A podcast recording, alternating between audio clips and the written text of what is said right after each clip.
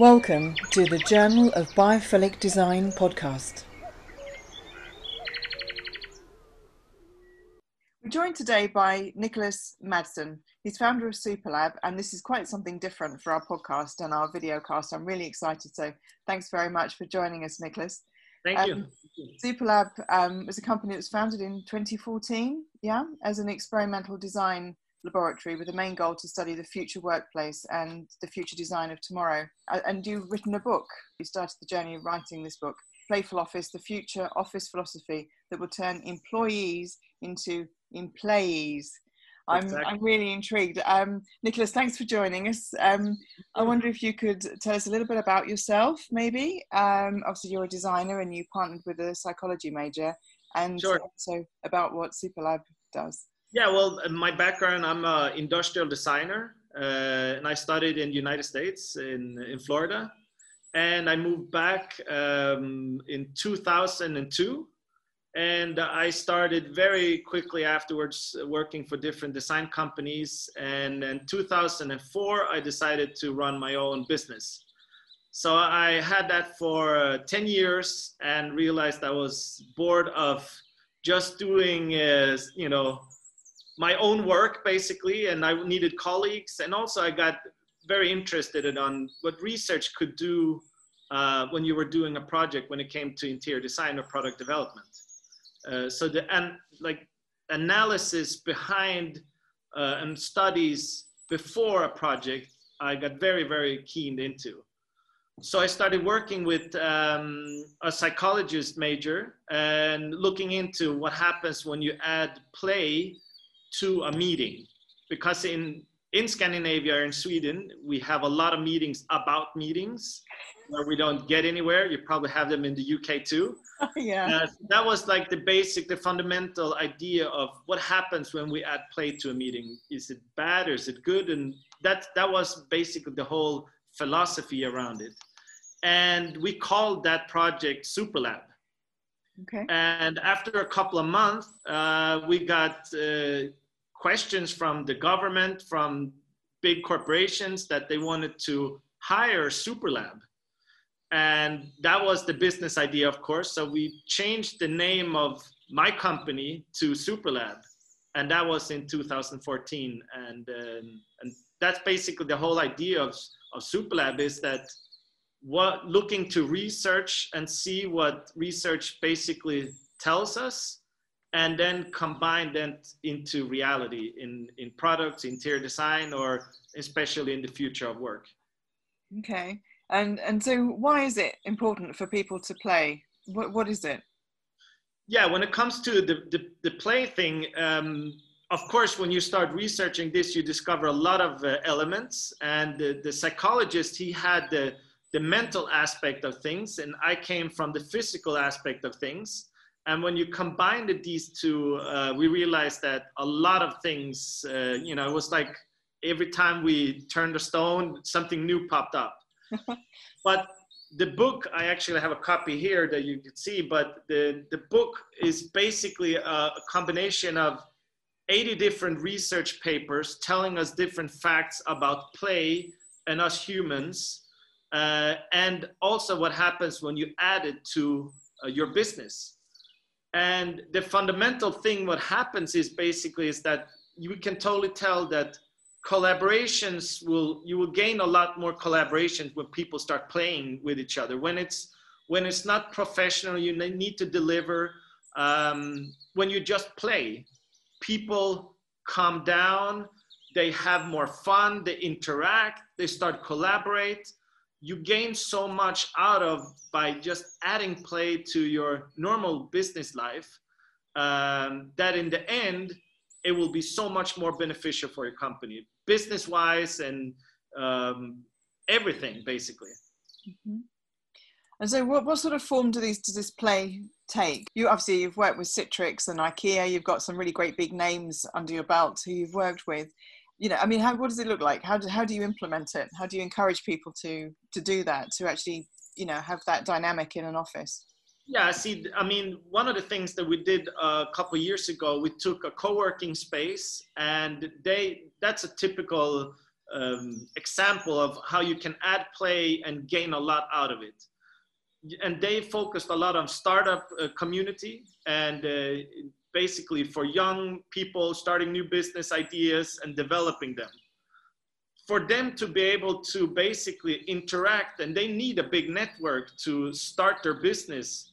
Um, the whole environment uh, of the co-working space needed um, a more simpler, a more acceptable uh, physical environment because you needed to have the feeling of things are accepted here to actually try out and fail and then gain new knowledge and take some new steps. Yeah. And when you create an environment that's relaxed in that sense, that also opens up, you know, for other you know, startup companies interacting with each other and new business ideas will pop up or they will join each other or something.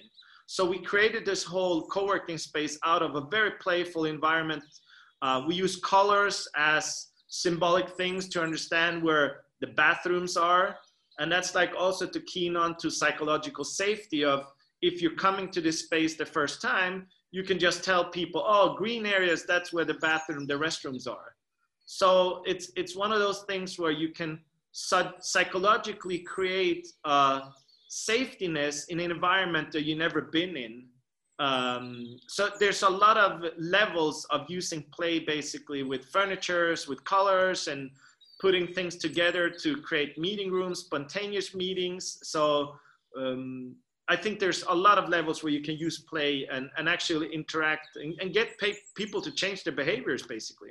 I've, I've seen on your website, I encourage our, our watchers and listeners uh, to, to check out your website, um, superlab.se. You've got in, in the, the video that we're, we're recording right now, you have mm. chairs behind you in, yeah. in kind of pigeonholes which I yeah. find really. I mean, you've done that in another in a, in a space I saw, and, and you've you've wrapped a chandelier in in sort of material and you know you've you've done some really really funky funky fit outs or funky um, installations I, I, would actually it's very art based yeah. actually. It feels very design led very um, art based um, yeah, thank you thank you. Yeah no i really really love it. In order to encourage play i mean do you kind of put um, physical things in a space? How do you how do you encourage that dynamic? How do you actually how do you do that? Do you have to sort yeah, of train well, people or what yeah basic i mean it's one of those things that one of the big questions you constantly get from companies that that you know they they read about adding playful and they, they want it to be more innovative. And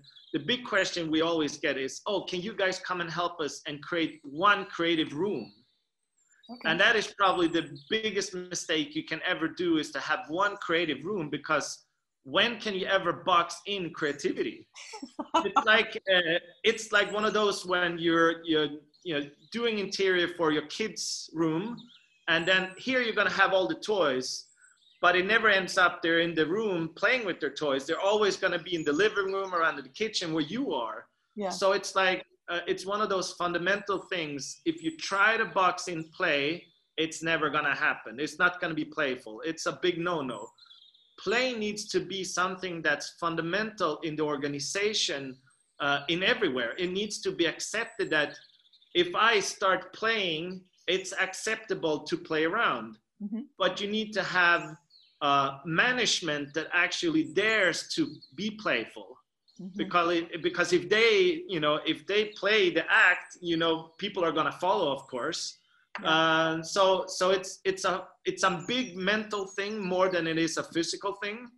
Uh-huh. But of course, you can, you know, you can have boosters that can signalize that here it's okay to play. Mm-hmm. Um, but of course, there's a big other side of this also is that if you have uh, Google that when you see picture from their offices, it's always super playful. You have a big slide, you have, mm-hmm. you know, pinball machines and everything. The big question is that you can also play wash your company to act if you are playful. So there's a big side of, of things where um, you have a branding of being playful, but if you aren't acting it out, it's not going to be good at all. So it's it is a really big mental thing where you can use the physical as boosters. I think, um, and a lot of times, basically, what we do is we do a very deep analysis of the company staff before we do anything. That is the the, the fundamental thing of doing a, a very thoroughly survey of how they work, what tools do they need, what type of meetings do they carry out, um, and then basically listen to uh, to the employees and then talk to the management to understand how do they want to perceive their work culture to be an, an interesting uh, an employer basically. Um, and from there on that's where we basically build up in their level of playfulness what they can carry out. Because if if you put um, legos all over a, a lawyer firm basically in their office it's not going to be like that professional uh, approved from their clients. Mm-hmm. But if you put um, a, a, pool table in, in a very nice setting with nice environment, it's going to be in a playful level in their sense mm-hmm. where they can still be you know, perceived as professional. It, nobody's not going to look weird at them. So it's all about finding the level of playfulness and then apply those uh, in, in their sense, basically. That's so we don't have one one thing fits all for everyone that oh if you have a bag of lego in your conference room it works out. That's if you have that you're not playful. That's the biggest sign of not being playful at all. So i think it, it's all about understanding the communal sense of your employees level of playfulness uh, because there's nothing worse than forced play you know that oh everybody's going on a kickoff and we're going to do this because the top manager said so, it's going to be a negative effect. Um, so I think it's all about finding the level of, of, of that group of people and the work culture to find the level of where playfulness should be. Yeah, I should imagine as well if it's done right and it's in a, like you're saying, in, like in for instance in a lawyer's place or whatever, and you're putting a billiard, you know, a pool table in. I can imagine yeah. as well if it's in an environment where the clients are coming in, you could almost like break the ice with that client, you know. So actually, it would be quite cool, you know. Yeah. What signals do you want to send with the yeah. physical environment? And what signals do you want to send with the, the mental environment or the work culture that you have? I mean, the sense of, I mean, it's just simple thing. If, if you're, if you hear a group of people sitting laughing on the tube, um, you're gonna be interested and want to hear what they're laughing about because you want that. Yeah. So it's the same effect that, that you can create with your employees or employees uh, by having them being, you know, having a good time at work, being energetic. Uh, they're to talk about the work in their personal life and people are to say wow i want to work at that company because it sounds like they're to ha- they have a lot of fun mm-hmm. so there's there's a lot of rings on the water basically you can get out of just by adding play in the in the right way yeah, and it's not a million miles from really to going doing a round of golf. To be fair, if you know what I mean, that mindset, exactly. you know, if people go out, you know, they they'll talk to their clients in on a golf course or whatever, yeah. you know, they might have a round of bridge. You know, they kind of it is that it's like it's not a million mi- miles away from that mindset. No. Um, I was just going to ask you. Obviously, this is a Journal of Biophilic Design, and and I know that you also implement plant, you know, different sort of biophilic design aspects. I mean, one of the things I saw on your site that you've done is a, is a jungle wall. I yeah, yeah, that was cool. Yeah. That was really, really cool. Can you can you tell us a little bit about how you've what you've what you've implemented and how it's inspired play? Yeah, so I mean, when we wrote the book uh, Playful Office in during 2016, and it got launched in first of January 2017. Uh, the process of writing that book started like a snowball effect that hasn't stopped yet. And that is basically us, all and everyone in the company, reading a bunch of research studies, finding out about research papers that are interesting, not in only in our field, in all kinds of different levels. And so basically what we came up with in our journey, and we saw it in a bunch of our interior design projects, is that a lot of times the health level of the fundamental building is not in a healthy level for us humans. And we know from, from statistics today that we spend more than 90% of our life basically inside. And air quality is bad, uh, a lot of times lighting is bad, and then you have the sound, basically the sound structure in a in a in an architectural world is is very poor. So we started looking into what about health and human beings at work, and that became a very very deeply researched study from us, like still looking into it. And of course, we came across the biophilic design uh, community a couple years ago. And the product that you're talking about, the Jungle Wall, is from a, a research study that we read uh, that was done in the United States, I think, uh, where they looked at people uh, recovering from uh, hospitals and some being placed next to a window where they have like uh, nature outside and some being placed to a window where they have an industrial area outside. Mm-hmm. And what they found out basically was that the recovery time of people being close to nature just by seeing nature could uh, speed up the, pro- the recovery process basically. So out of that research paper, we said, well, um, we have a lot of clients where we try to add on like real plant walls inside of their office space. But a lot of times it got taken away because it's too expensive or something, or you know they got to have water or sewage or something and it's not possible yeah but what if we create a product that looks like nature but it has like a sound absorbent effect also so we went to a, local company here uh, a manufacturer and said we have this idea. And they in the beginning they looked weird at us of course because we didn't come with a final product. We come with we came with this uh, philosophy and a, and a concept. And uh, it came out uh, a year ago and after six months we won the red dot award like the oscars for product design for that product. And um, yes so that that is more like a, a, a process how a lot of our projects and ideas comes to life basically from a research that we read uh, and then we develop a concept and then we bring it to uh, manufacturers Okay, it's really it's really interesting. I mean, you're doing something at the moment, actually, aren't you? This thing called SuperSync. It's an AI tool. It's a kind of piece of uh, um, research that you're doing. I mean, can you can you explain a little bit about that? Exactly. Yeah. So basically, is SuperSync uh, is is one project where we basically have a AI tool um, collecting our um, basically what it comes from is is us managing time and collecting our you know what what hours did we do what projects around. Mm-hmm. and uh, we got we're not administrative people. We are very creative so we always forget about it so we created this computer platform basically an ai tool that goes in and downloads we connect our calendars with this ai and it collects all uh, our calendar, the time spent on a certain project, and then it collects it in a, a website showing us in graphs and pie charts of what we've been working on. Mm-hmm. But what I think about what you're referring to is our, our AI project with interior design and architecture. Yeah.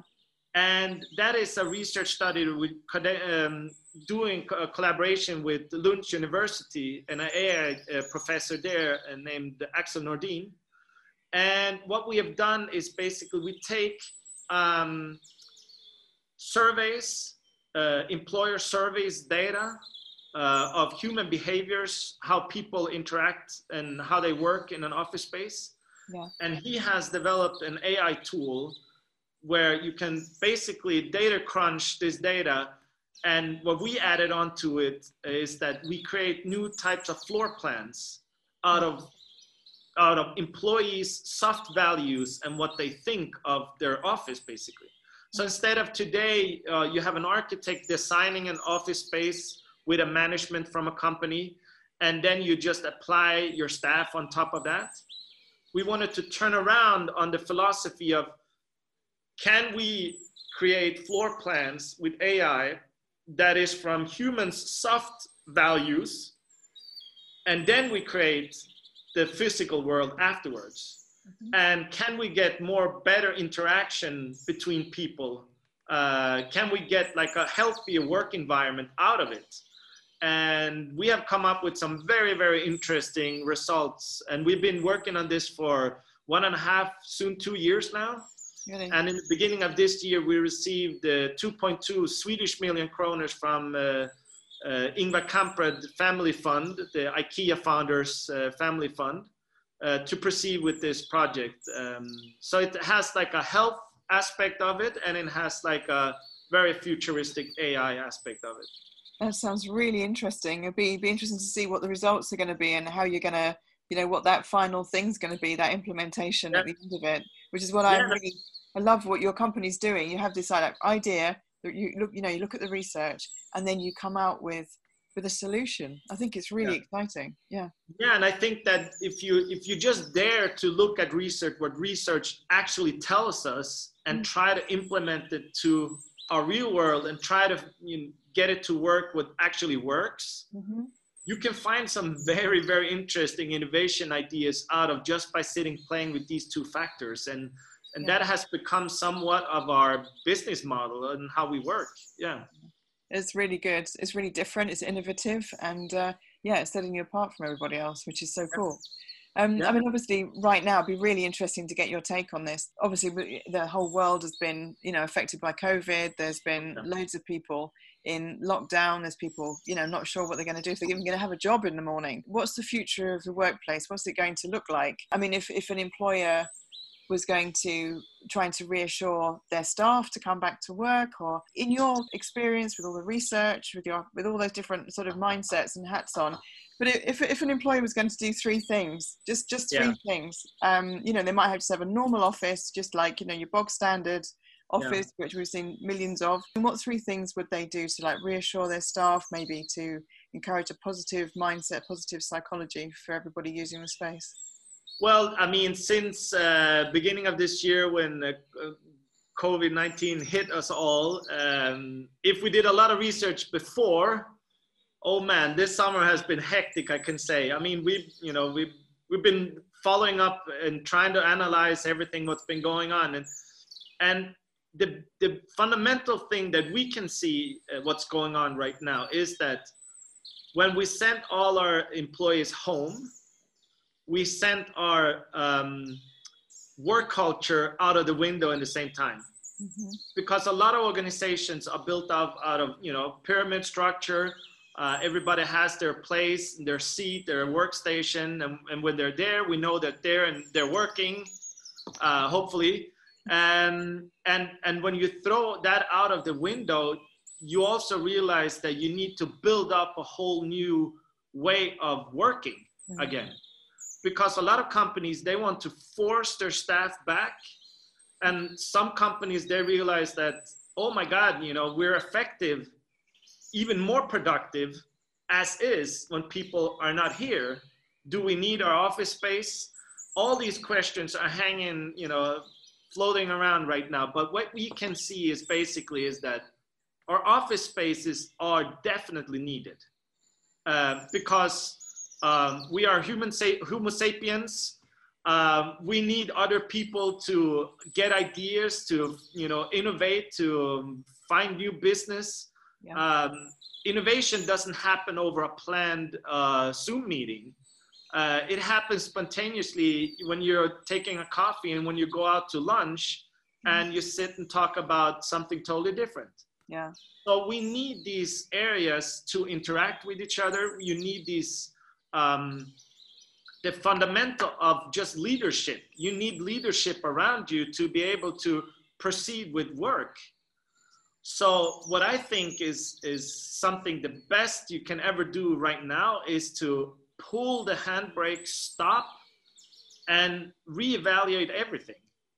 Just look at everything and don't be drastic of, you know, canceling your lease of your office space and you know sell all your stuff and think of everybody's going to work from home no they're not it's not suited for everyone. And in the UK, where you have a lot of small apartments where people live in, mm. you, where are you gonna work? It's if you have the space to set up a workstation, fine. But a lot of people don't have that, and they have a spouse or something that is also working from home. So there's so many aspects of this that you really need to reevaluate to to build up your old your, take away your old organization and work culture and, and build it up again from scratch mm. and try to figure out is it a two three model where you have you know two days a week you're working from home or from distant wherever and three days you try to organize people to have meetings at the office um, do a new floor plan that suits to the new regulations but listen adapt and implement in new ways. And and this is the best opportunity to actually to look up and and look in the horizon try to figure out something new. Definitely. That's great. Just to bring it back to to play do sort of people kind of like sort of scratch their head and say what, what you want me to do what? In my in the office? Do they embrace it once once they've understood it? Or is it you, are you met with a lot of questions of course yeah. I mean uh, we work with a lot of uh, big corporations and big companies and and they are always scared of not being perceived as professionals. Yeah. Especially with the, the corona and what's happening right now is that that is something that we are trying to reinforce to our clients is try to add on play. And if if you're gonna like somewhat of trying to attempt your employees to come back to the office add value to the office space you know try to make things playful make it more comfortable uh, make it more interesting to actually be there instead of just a factory type of thing.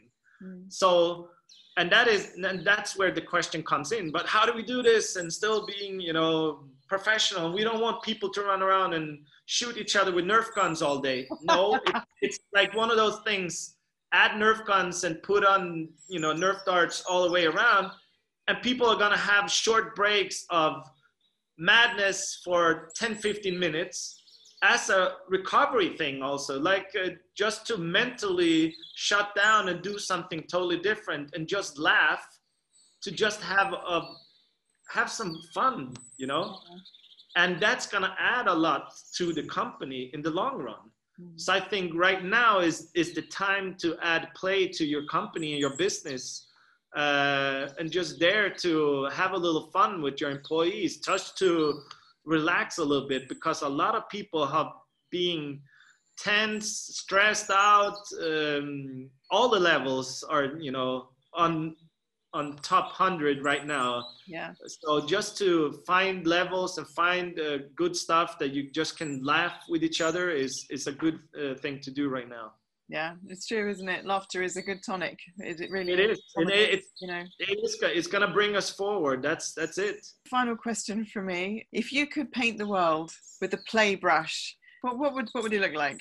Man give lego to everyone you know? No but uh, i think that um, just the mental uh, thing of being playful in your life finding you know not not letting loose of you know being the kid mm. um, a lot of research shows that if you're playful through your whole life you can add up to 10 years of your lifespan basically so i mean just by being playful in whatever you do and don't take yourself so damn serious uh, i think that is something that our world uh, and our world leaders need.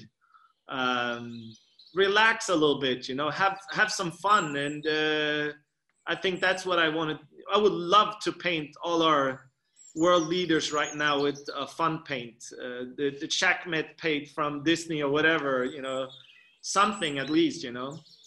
Relax and have fun that's it